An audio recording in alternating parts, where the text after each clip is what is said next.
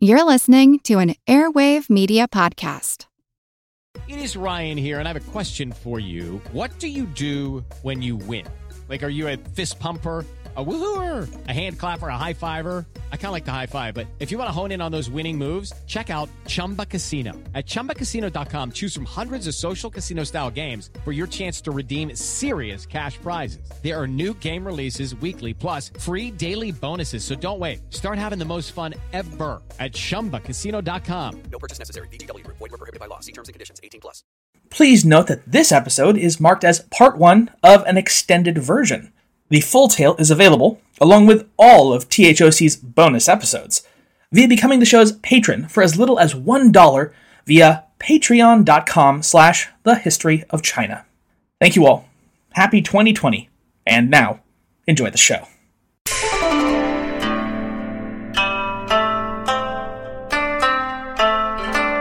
Hello, and welcome to the history of China. Episode 192 Mongol 14.1 There and back again. There is towards the east a land which is called Mongol or Tartaria, lying in that part of the world which is thought to be most northeasterly. On the east part it hath the country of Cathay, and of the people called Solangi. On the south part, the country of the Saracens. On the southeast, the lands of the Huimi, and on the west, the province of Naimani. But on the north side, it is environed with the ocean sea. In some parts thereof, it is full of mountains, and in other places plain and smooth ground, but everywhere sandy and barren. Neither is the hundredth part thereof fruitful, for it cannot bear fruit unless it be moistened with river waters, which be very rare in that country. Whereupon they have neither villages nor cities amongst them, except one, which is called Karakorum, and is said to be a proper town. We ourselves saw not this town, but we were almost within half a day's journey thereof, when we remained at Sira Orda, which is the great court of their emperor. And albeit the foresaid land is otherwise unfruitful, yet it is very commodious for the bringing up of cattle. In certain places thereof are some small store of trees growing, but otherwise it is altogether destitute of woods. Therefore, the emperor and his noble men and all others warmed themselves, and dressed their meat with fires made of the dung of oxen and horses. From The History of the Mongols, whom we call the Tartars, by Friar Giovanni da Pian del Carpine, 1245. The Mongol armies of Batu Khan had struck, seemingly, out of nowhere. In spite of the two decades of lead time between Subutai and Jebe's great cavalry raid of 1221 to 1223, Europe had largely assumed that such a happening had been as though a thunderbolt from the clear blue sky, never to be repeated. As such, when the Mongols under Batu and Subutai Ba'atur renewed their long planned invasion of the West in 1241, first demolishing the Russian principalities and then devastating both Poland and Hungary in 1241 42, it had taken the feuding European states almost completely by surprise. What had taken them even more by surprise, however, was their sudden and near total disappearance as of April 1242, as though they had awakened once again from a particularly horrible nightmare. Only the very real devastation and hundreds of thousands of dead stood as testament to the stark reality of what had just happened in the easternmost corners of Christendom. As we discussed last time, for the Europeans, there was virtually no easy explanation for this lifting of their civilizational execution order. The enemy's sudden evaporation into the morning mists was as inscrutable as the so called Tartars' unfathomable appearance in the east in the first place. For the Mongols, on the other hand, this abrupt shift was a confluence of several factors. For centuries thereafter, the popular explanation has been that the sudden, although not wholly unexpected death of the alcoholic Great Khan Ogedei on December 11, 1241, triggered a mass recall of the generals and nobles to the imperial capital of Karakorum in order to elect their next emperor in that great conclave of notables known as the Kurultai. Yet, as we discussed last time, that explanation doesn't wholly bear itself out, and in fact is rather simplistic. Indeed, both the time between Ogedei's death and the formal election of his eventual successor, his son Guyuk, four and a half years later in August of 1246, as well as the Western commander Batu Khan's own personal ambitions, fears, and motivations, as well as that pesky bugaboo of simple military logistics, belie such a simple explanation. Batu did not call his European campaign to a halt because he needed to return for the Great Kurultai to elect his cousin Guyuk as Great Khan. In fact, as we'll see today, he would pointedly not do so. Instead, he had done so, and against his own field commander Subutai advice, much to the latter's annoyance, it should be noted, because he felt he had carved out a defensible territory for himself and his golden horde, and needed to dig in to defend it. Not against the smashed remnants of medieval Europe, but rather against his own great nemesis back home, his cousin, Guyuk, who was about to become Great Khan. Again, though, European chivalry had no means of knowing of this familial dispute at the time, and indeed it would largely remain invisible to Europe for centuries thereafter. Thus, whether they publicly attributed their stay of execution to their own knightly prowess or perhaps to divine intervention itself, there would remain a bolded, if parenthetical, question mark in the eyes of Europeans ever after about just what exactly had happened. There would be those sent, ostensibly voluntarily, to attempt to find out. There were multiple missions sent eastward in the attempt to make formal diplomatic contact with the King of the Tartars by European Christendom. Certainly one of the most important of which at this time, and certainly the best known, were that of William of Rubruck, John of Montecorvino, and that of Giovanni da Pian del Carpine, better known in English as John of Plano Carpini, the Italian Franciscan monk and archbishop charged by Pope Innocent IV to deliver unto the barbarian emperor his personal missive. This is certainly not to say that European Christian missionaries and delegates were entirely new or unheard of traveling throughout Asia along the same silk routes that transmitted spices, ceramics, and, of course, silk to the Middle East and Europe since the time of the Han Dynasty. Such efforts to expand the scope of Christendom eastward had been ongoing for centuries, at least, by the 13th century, and had paid at least indirect dividends with the establishment and promulgation of the Church of the East, also known as the Nestorian Church, since around about the 5th century, and its evident adoption by a small, though significant, minority across Central Asia, such as Kublai Khan's own mother, Princess Sorghaghtani of the Keraites, by the early 13th century. Even so, this Nestorian Church of the East had been almost completely lost in the minds of Western Christendom by that time.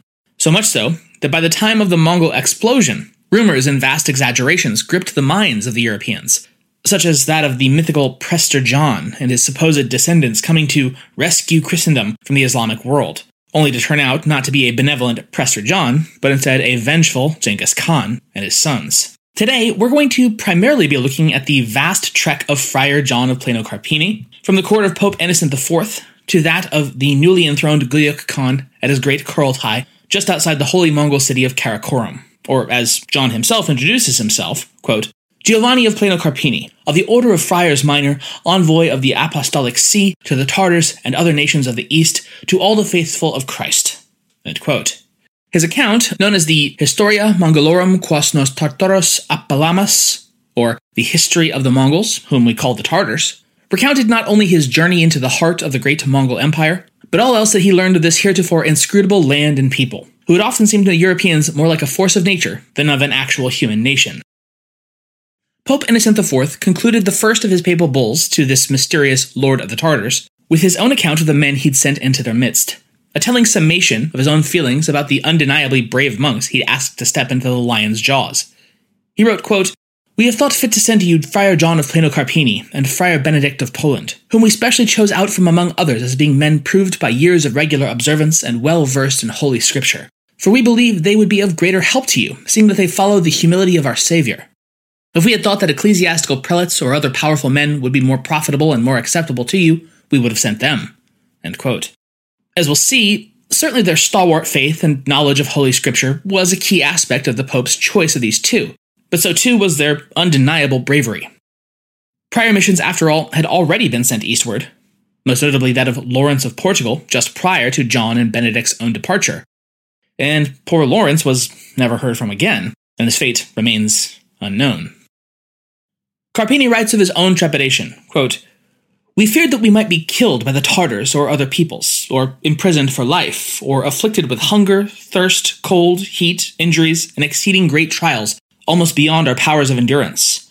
All of which, with the exception of death and imprisonment for life, fell to our lot in various ways in a much greater degree than we had conceived beforehand. Say what you will about them, but these were guys who didn't know what exactly they were getting themselves into, but absolutely knew they were getting themselves into something really, really deep, and that they just have to deal with it as they went. Not entirely dissimilar to the Apollo astronauts, or potentially someday the first manned Martian missions. But just add on to either of those that on the other side, you know there's a proven hostile and militarily superior alien force waiting for you.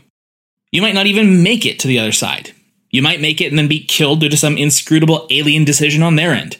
Or all that might go off without a hitch somehow, and you still get killed on the journey back by some unforeseeable meteor shower or something.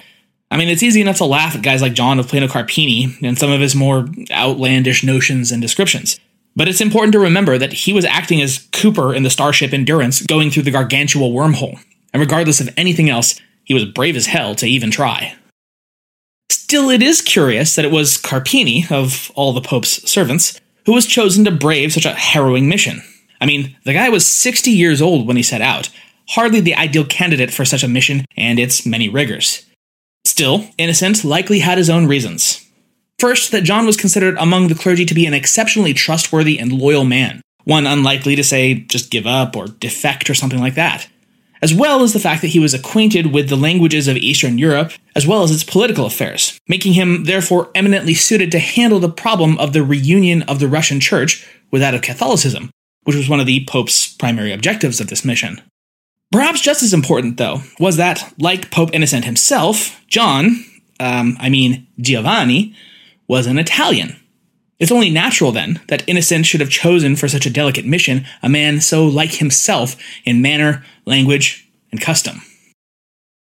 After receiving his papal commission, Friar John departed from Lyon, France, the Pope's then residence, alongside another friar named Stephen of Bohemia on April 16th, 1245, Easter Day.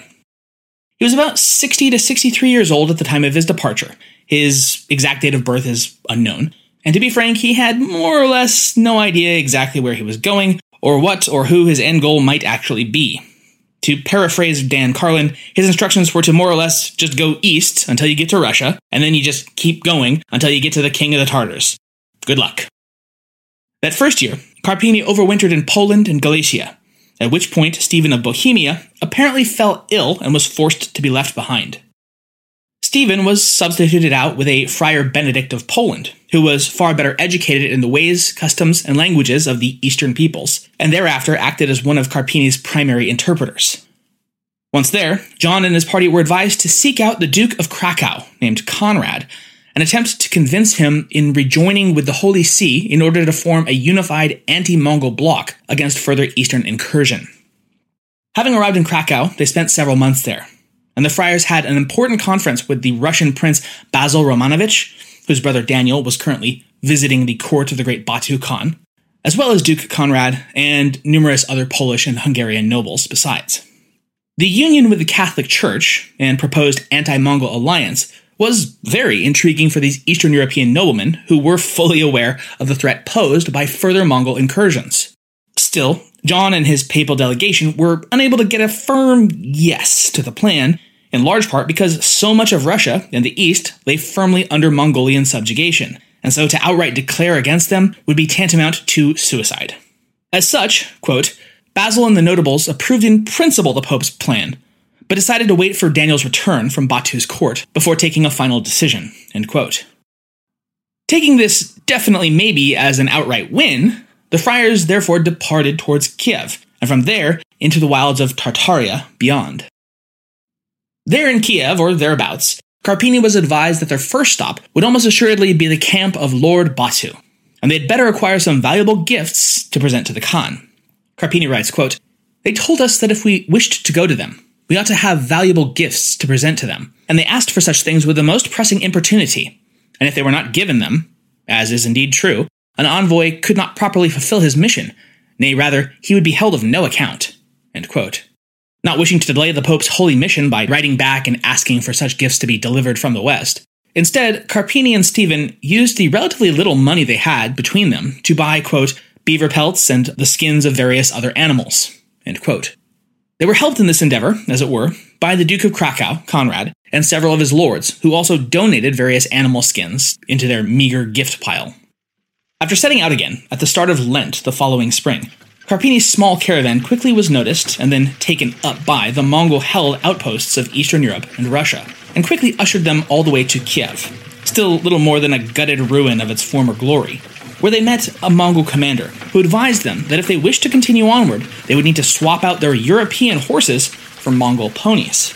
Quote, on arrival there, we talked over our journey with the captain of a thousand and other nobles of that place. They told us that if we were to take to the Tartars the horses which we had, they would all die, for the snow was deep, and they would not know how to dig up grass from under the snow like the Tartar horses. Nor would they be able to find anything else for them to eat, since the Tartars have neither straw nor hay for fodder. After this discussion, we decided to leave the horses there with two servants to look after them. After suitably paying off the Mongol captain, they were given step mounts, as well as an escort to take them onward towards Lord Batu. Carpini's description of the Mongols he encountered is rather iconic, and absolutely worth bringing up here, for it marks one of the first times a European had been able to describe in detail just what they saw and thought about these strange, terrifying new people. Just as with the Mongols' own somewhat perplexed description of the narrow nosed, fair skinned, red haired, light eyed Europeans, so too does Carpini's account come off as though encountering some sort of alien life form. He writes, quote, the Mongols, or Tartars, in outward shape, are unlike to all other people, for they are broader between the eyes and of the ball of their cheeks than men of other nations be. They have flat and small noses, little eyes, and eyelids standing straight upright. This part is especially funny, because as Carpini recounts the strangeness of the Mongols' traditional hairstyle, remember that he himself is a tonsured monk, with the top of his head shaved bald, which certainly in itself is a rather unique haircut. So it's quite the trip that he comes across as just so in awe of the Mongols' own, admittedly eccentric stylings. Quote, They are shaven on the crowns like priests. They wear their hair somewhat longer about their ears than upon their foreheads, but behind they let it grow long like women's hair, whereof they braid two locks binding each of them behind either ear. They have short feet also.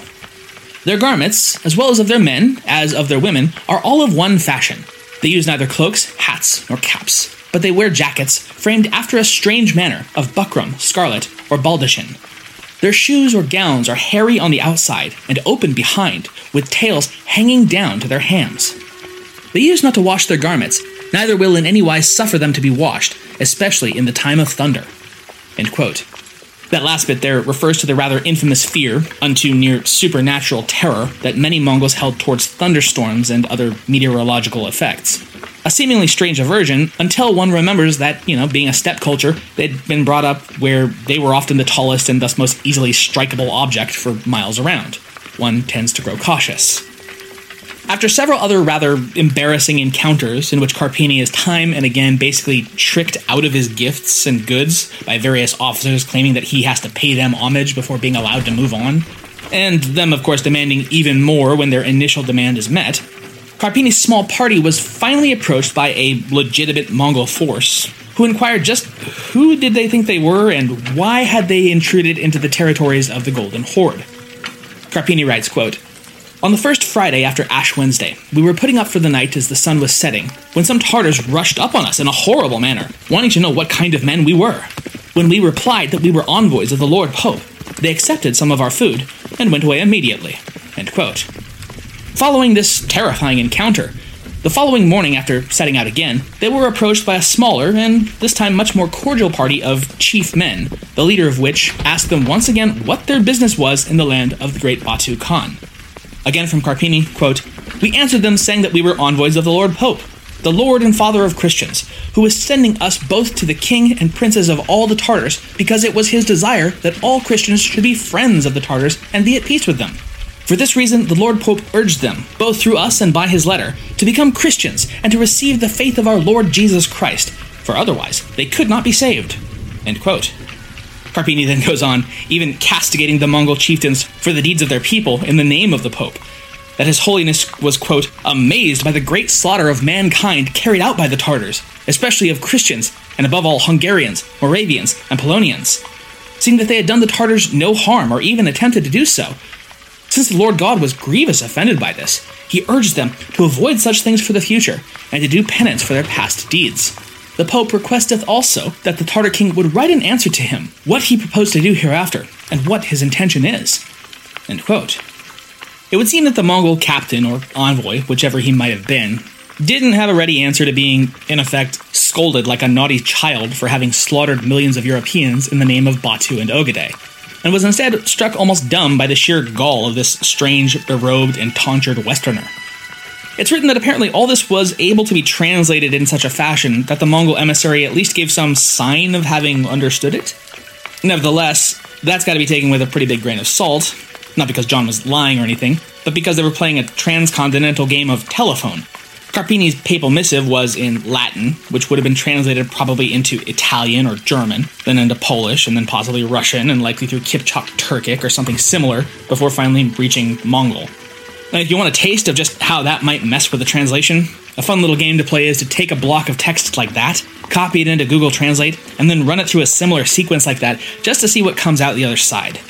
It's almost always little more than pure gibberish, even when it's not stating some overly dense apostolic church hymnal of a letter. It is Ryan here, and I have a question for you. What do you do when you win? Like, are you a fist pumper?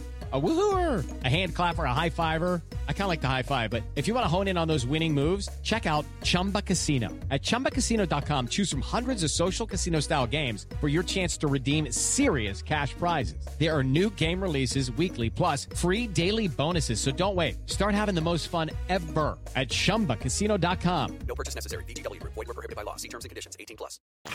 Then, there's also probably the most famous aspect of this translational misunderstanding, which is that as of the 13th century, the Mongolian language had no standalone word for peace. Rather, the closest approximation was the same word for to submit.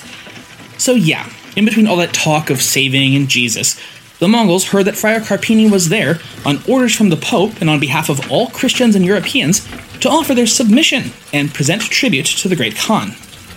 Well, hot dog, that is some great news, and just in time. With all due haste, Carpini and his party were resupplied with fresh Mongol ponies and foodstuffs, and then told to make their way, with guides, to a place called Korenza, and there to meet with its Mongol lord, called by Carpini the Duke of the Western Marches, and his 60,000 soldiers.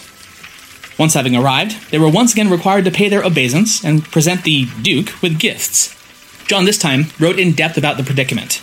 Quote, being come therefore unto his court, he sent his agents to demand of us what gifts we would offer in doing our obeisance to him. Unto whom we answered that our lord the Pope had not sent any gifts at all, for we passed through most dangerous places. Notwithstanding, to our ability, we will honor him with some part of those things which have been, by the goodness of God and the favor of the Pope, bestowed upon us for our sustenance.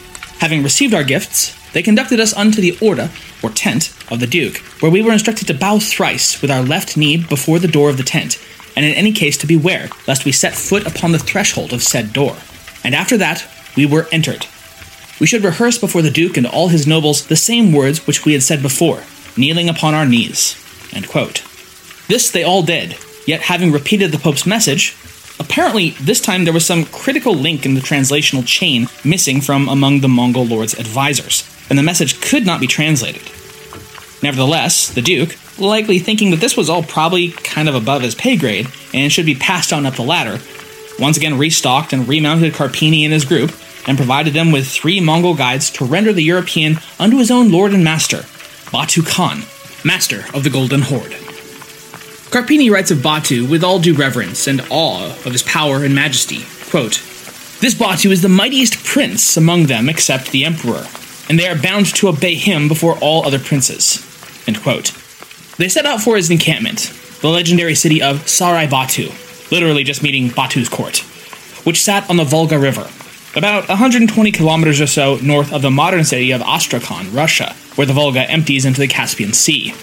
They set out in late February, on the first Tuesday of Lent. The horses, being freshly restocked, and them all able to swap out their mounts every 25 to 30 miles at the various caravanserais of the Mongol postal system, some three to four times per day, managed a fast trot throughout the journey, and as such they made good time. They passed through Cumania, where, quote, all is plain ground, and hath four mighty rivers running through it the Dnieper, so called by Carpini, though the liner notes let us know that it's the same as the Borysthenes, so named in Gibbon's Decline and Fall of the Roman Empire, the Don, the Volga, and finally, the Ural. In spite of their good pace from dawn until dusk every single day, the trip to Sarai Batu still took the party more than a month, finally arriving on Maundy Thursday, three days before Easter, 1246, in mid April. Once within sight of the great lord's capital, their guides advised them to wait outside the city while they rode ahead and announced the visitors. When they were admitted, they were required to enter via a ritual gate, namely, to pass between two great fires. Carpini expresses his nervousness at the idea of being told to pass by these two large flames, as he had by this point come to better understand the Mongols' propensity for cruel trickery. Earlier in his description of them, for instance, he wrote none too flatteringly, quote, They are angry and of a disdainful nature unto other people, and beyond all measure deceitful and treacherous toward them. They speak fair in the beginning, but in conclusion they sting like scorpions. For crafty they are, and full of falsehood, circumventing all men whom they are able by their sleights. Whatsoever mischief they intend to practice against a man, they keep it wonderfully secret, so that he may by no means provide for himself, nor find a remedy against their conspiracies. So yeah, they're going to tell him to walk through fire? Hmm, maybe let's rethink this? But his guys assured Carpini that he was in no danger, and that this was just a cleansing ceremony that everyone was required to do. Quote, But by no means would we be induced thereunto. Howbeit, they said unto us, You may pass through without all danger, for we would have you do it for none other cause, but only that if you intend any mischief against our Lord, or bring any poison with you, fire may take away all evil. End quote. So it basically functions as a 13th century supernatural metal detector. Satisfied at the truthfulness of his guide's answer, Carpini and his party then agreed to pass through the fires, and then bow before an image of the late great Lord Genghis, before being conducted into the palatial ger of Lord Batu himself. Before being allowed to meet with the Khan of the Golden Horde directly, though, the party was again stopped, this time by the Khan's chamberlain, Elgade. Elgade demanded what gift they'd brought to present to the Khan, and, well, here's where it gets rather embarrassing. Yeah, remember all those times before that Carpini and company had been more or less fleeced out of their few gifts and goods that they'd brought along with them? Well, it turns out that now, at this by far the most important meeting of their trip so far, they were forced to once again sheepishly admit that they had nothing but the message they carried from the Pope. No doubt, after some degree of eye rolling at the poor planning of these idiot foreigners, the Threadbare party was at last admitted into the presence of Lord Batu. Friar John provides one of the only physical descriptions of Batu, which is, of course, fascinating. He writes, quote, This Batu carries himself very stately and magnificently, having porters and all officers after the manner of the emperor, and sits in a lofty seat or throne together with one of his wives. The rest, namely, as well as his brethren and sons, as other great personages, sit underneath him in the midst upon a bench, and others sit down upon the ground behind him, but the men on the right hand and the women on the left. He hath very fair and large tents of linen cloth also, which were once the king's of Hungaria. Neither dare any man come into his tent, besides them of his own family, unless he be called, and he never be so mighty and great, except perhaps it be known that it is his pleasure. When Batu went riding, quote, Always there is a canopy or small tent carried over his head upon the point of a javelin. And so do all the great princes of the Tartars and their wives also. The said Batu is courteous enough unto his own men, and yet is held in great awe by them. He is most cruel in fight, and he is exceedingly prudent and politic in war, because he hath now continued a long time in martial affairs.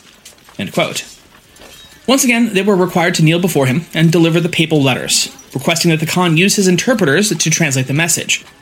Quote, Accordingly, on Good Friday, they were sent unto us, and we together with them diligently translated our said letters into the Russian, Tartarian, and Saracen languages. This interpretation was presented unto Batu, which he read and attentively noted. The Pope's first letter to the Emperor of the Mongols has got to go down in history as probably the absolutely worst introduction slash explanation of Christianity ever put to paper. It is long, it is dull, and even to someone relatively well versed in Christian scripture, it is nigh indecipherable. It seems to be written in a manner that is at once attempting to be a low level introductory class on Christian spirituality and dogma, and yet it's couched in just layer upon layer of impenetrable jargon that is really impossible to conclude how anyone could have possibly read it and thought that it would convince anyone, much less the Mongol emperor half a world away, to even understand Christianity, much less want to convert to it. I'm not going to read the whole thing of this first letter, but here's just a taste of the opening. Quote, God the Father, of his graciousness regarding with unutterable loving kindness the unhappy lot of the human race, brought low by the guilt of the first man, and, and desiring of his exceeding great charity mercifully to restore him whom the devil's envy overthrew by crafty suggestion, sent from the lofty throne of heaven down to the lowly region of his world his only begotten Son, co-substantial with himself, who was conceived by the operation of the Holy Ghost in the womb of a forechosen virgin, and there clothed in the garb of human flesh and afterwards proceeding thence by the closed door of his mother's virginity. He showed himself in a form visible to all men, for human nature, being endowed with reason, was meet to be nourished on eternal truth as its choicest food. But held in mortal chains as a punishment for sin, its powers were thus far reduced that it had to strive to understand the invisible things of reason's food by means of inferences drawn from visible things. The creator of that creature became visible, clothed in our flesh, not without change in his nature, in order that, having become visible, he might call back to himself the invisible, those pursuing after visible things, molding men by his salutary instructions and pointing them out by means of his teaching the way of perfection, following the pattern of his holy way of life and his words of evangelical instruction. He deigned to suffer death by the torture of the cruel cross, that, by a penal end to his present life, he might make an end of the penalty of eternal death which the succeeding generations had incurred by the transgression of their first parent, and that man might drink of the sweetness of the life of eternity from the bitter chalice of his death in time. For it behooved the mediator between us and God to possess both transient mortality and everlasting beatitude, in order that by means of the transient he might be like those doomed to die, and might transfer us from among the dead to that which lasts forever. End quote. I mean, just what? What is that supposed to mean? It is by every account and every metric a terrible letter. And again, that was just the introduction. It goes on and on and on, and it never gets any better.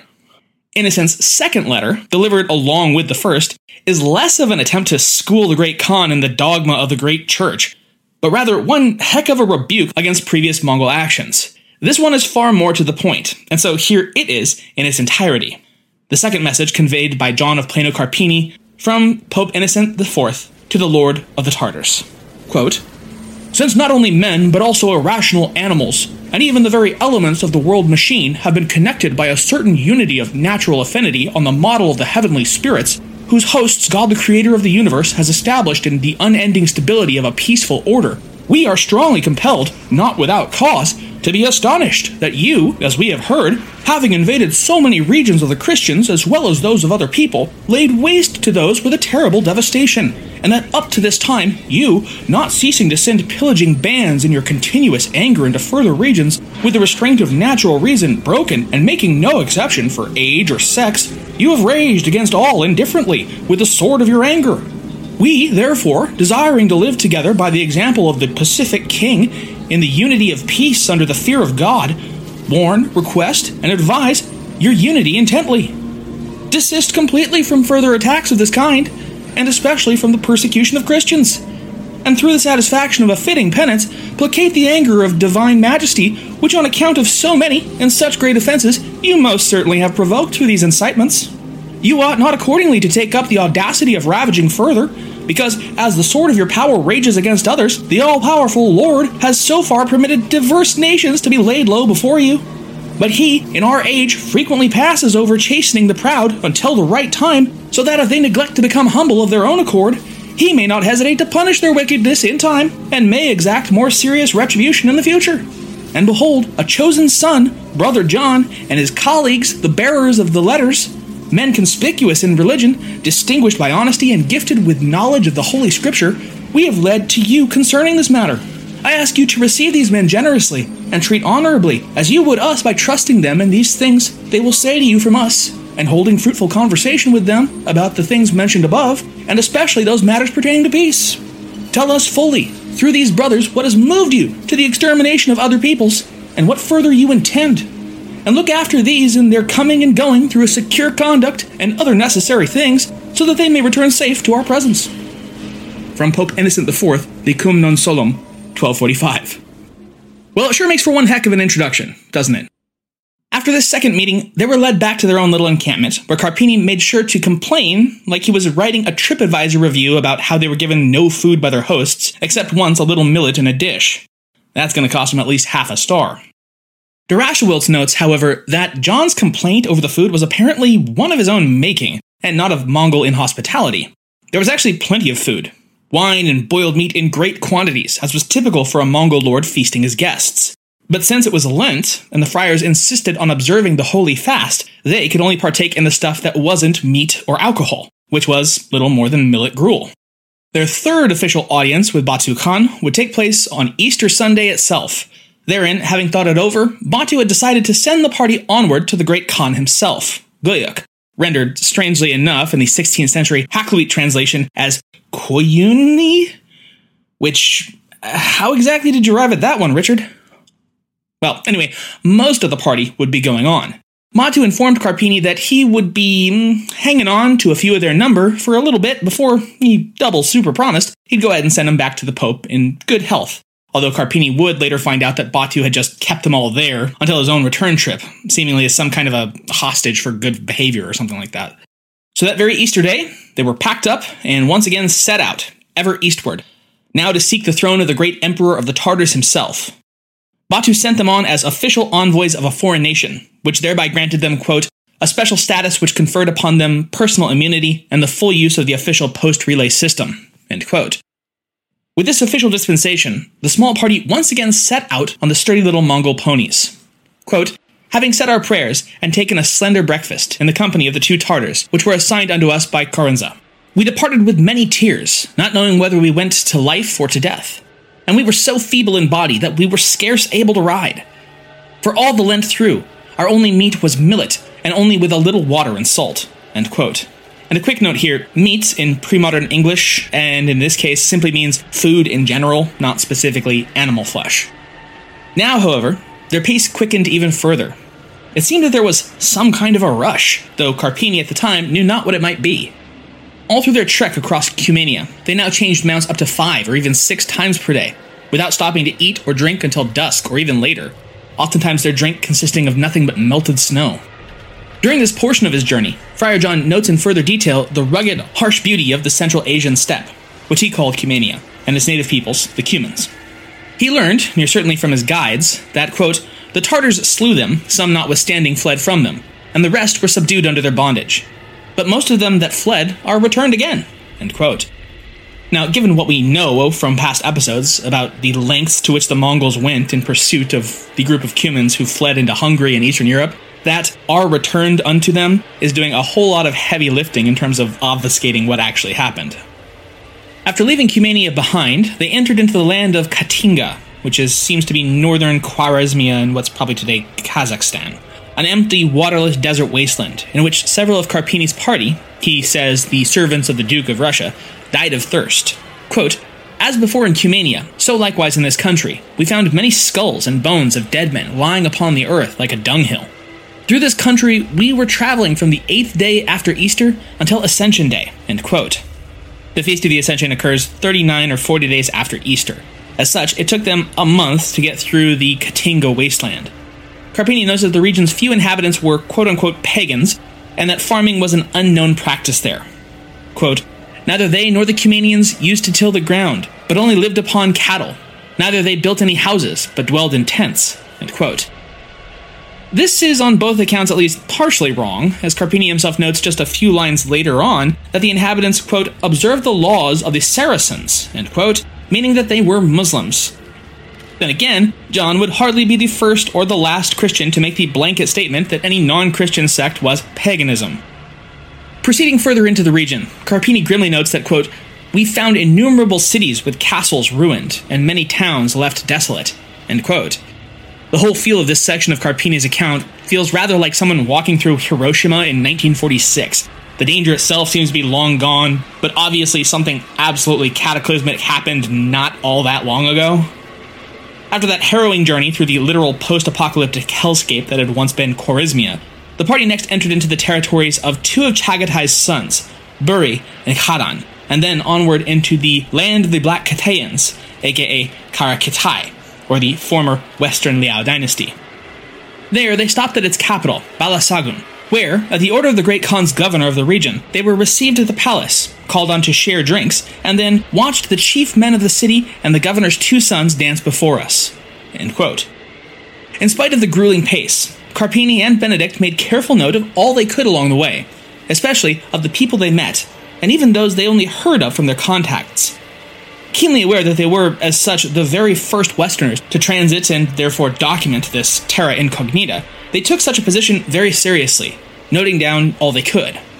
De Rachewiltz notes that they were very accurate in their descriptions of those that they directly met, though markedly less so about those they only heard of through stories and tales. John's description of people, quote, with faces like dogs and live in the wetness along the shores of the ocean, end quote, or Benedict's description of people with, quote, mouths so narrow that they cannot eat solid food and inhale instead the steam of cooking meat and fruit, end quote, are of course fantastical. The latter stemming directly from one of Pliny the Elder's mythological tales about a certain tribe of supposed Indians. Nevertheless, the two friars can hardly be blamed for taking such liberties, as this tendency to mingle fact and fable is not peculiar to the authors but is instead a common trait of all medieval travelers steeped in the cultural tradition of the Bible and the Alexander Romance. Through the region of Amel, they pressed on, to the lands of the Naimans, crossing the Chu, Ili, and then Emil rivers, before arriving at the gates of the Altai Mountains, the Dabistan Daban Pass, that would conduct them into the heartland of Mongolia itself. There, on June 29th, noted by Carpini as the feast day of St. Peter and St. Paul, he was shocked by a sudden shift in the weather. Quote, there fell a mighty snow in that place, and we had extreme cold weather. This land is full of mountains and cold beyond measure, and there is little plain ground to be seen. He further noted the evident devastation caused by the Mongols, who had destroyed the greater portion of the Naimans' homes. After many days of travel, the party at last entered the land of the Mongols, whom we call the Tartars, and continued on riding for three more weeks, always hastily and with speed, until arriving at last at the court of the mighty Guyuk Khan on July 22nd at a place called Sira Orda, or the Yellow Pavilion, not far outside the capital of Karakorum in the Orkhon Valley of central Mongolia. Since their departure from Lyon, France, it had taken Carpini and his party one year and three months and a week to arrive in the presence of the Lord Emperor of the Mongols, the last 3,000 miles of which had been covered at a truly astonishing pace of merely 103 days, or about 26 miles per day. And it turned out to be just in the nick of time for what must have been the greatest event that Friar John, or any European for that matter, had ever witnessed in living memory. Quote, but therefore did we make great haste all this way, because our Tartarian guides were straitly commanded to bring us unto the court imperial with all speed, which court hath been, if these many years, ordained for the election of the emperor. They were going to be present at the Grand Kurultai to formally enthrone the next great Khan, Guyuk, quite possibly a once in a lifetime event for anybody, much less a mere friar from Umbria, Italy. It would seem that, in spite of their quick pace, the group was nevertheless dangerously close to falling behind schedule, as their guides began to hurry them along even more, causing them to skip meals at times and ride well into the night. De Rachewiltz notes, quote, our travelers had to bear intense physical discomforts. Friar John, in particular, being a heavy man, must have found riding on the small Mongolian horses for weeks on end a very trying experience. They had to contend, as we previously noted, with extreme climatic conditions, from the searing heat and dryness of the desert to the rigors of the Altai, often on only one meal a day. Even so, they were able to make it in time for the grand ceremony to come.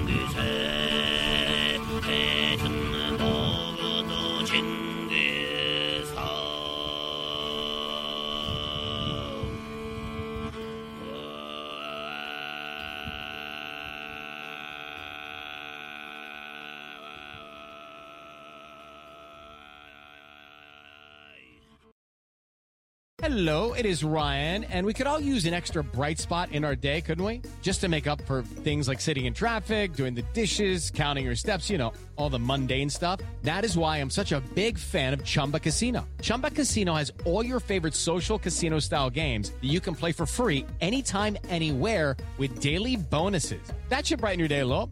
Actually, a lot. So sign up now at chumbacasino.com. That's ChumbaCasino.com. No purchase necessary. Group. Void were prohibited by law. See terms and conditions. 18 plus.